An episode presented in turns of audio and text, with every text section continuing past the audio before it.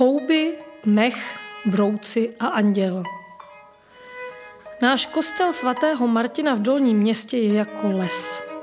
Rostou v něm houby a mech, lezou tam brouci, je v něm ticho a občas přiletí ptáček.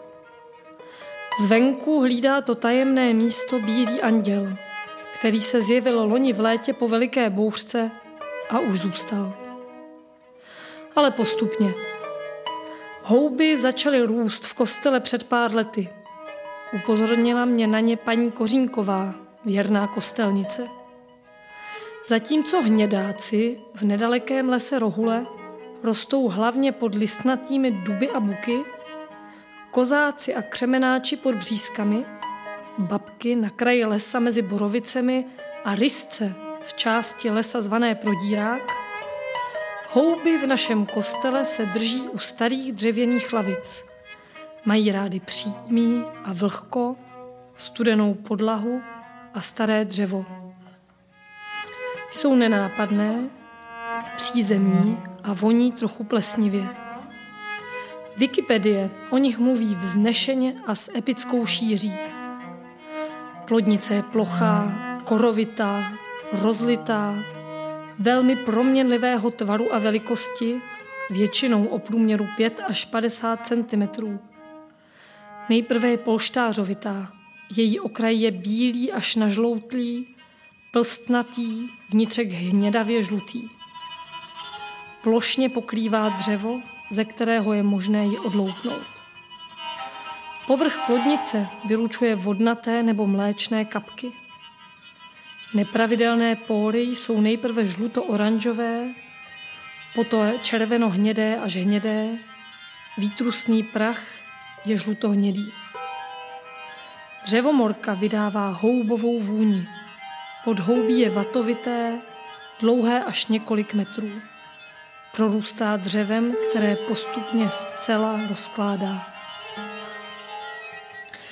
Dokud měla sílu, chodila naše houby občas sbírat paní Kořínková.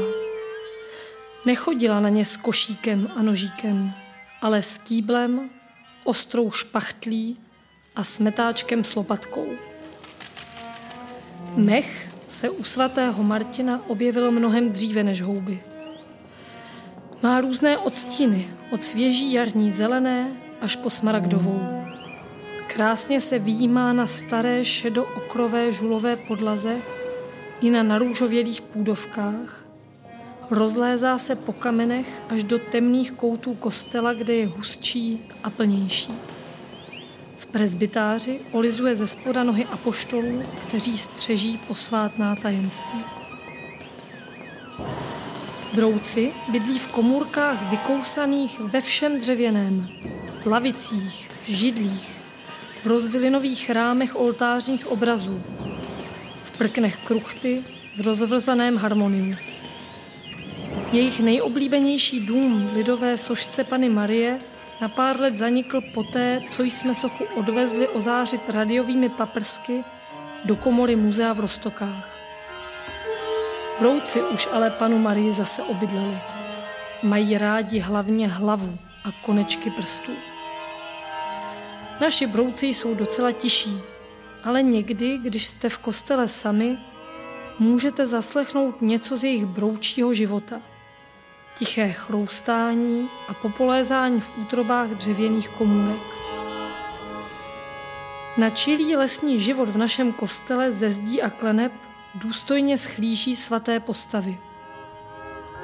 Apoštolové s vousatými tvářemi, evangelisté v medailonech s mimikry lva, anděla, býka a orla, svatý Jiří s drakem, který spíš než hrůzu vyvolává údiv, svatý Václav v plné zbroji, svatý Jan Křtitel v pruhované ponožce, protože velbloudí srst se na Vysočině nedá sehnat, Pana Maria v pokorném pokleku a konečně sám Kristus Pantokrator, trůnící na duze a žehnající všeho míru.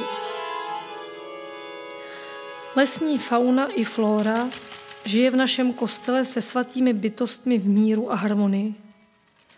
Společně čekají na druhý příchod Krista, toho skutečného, ne namalovaného na zdi.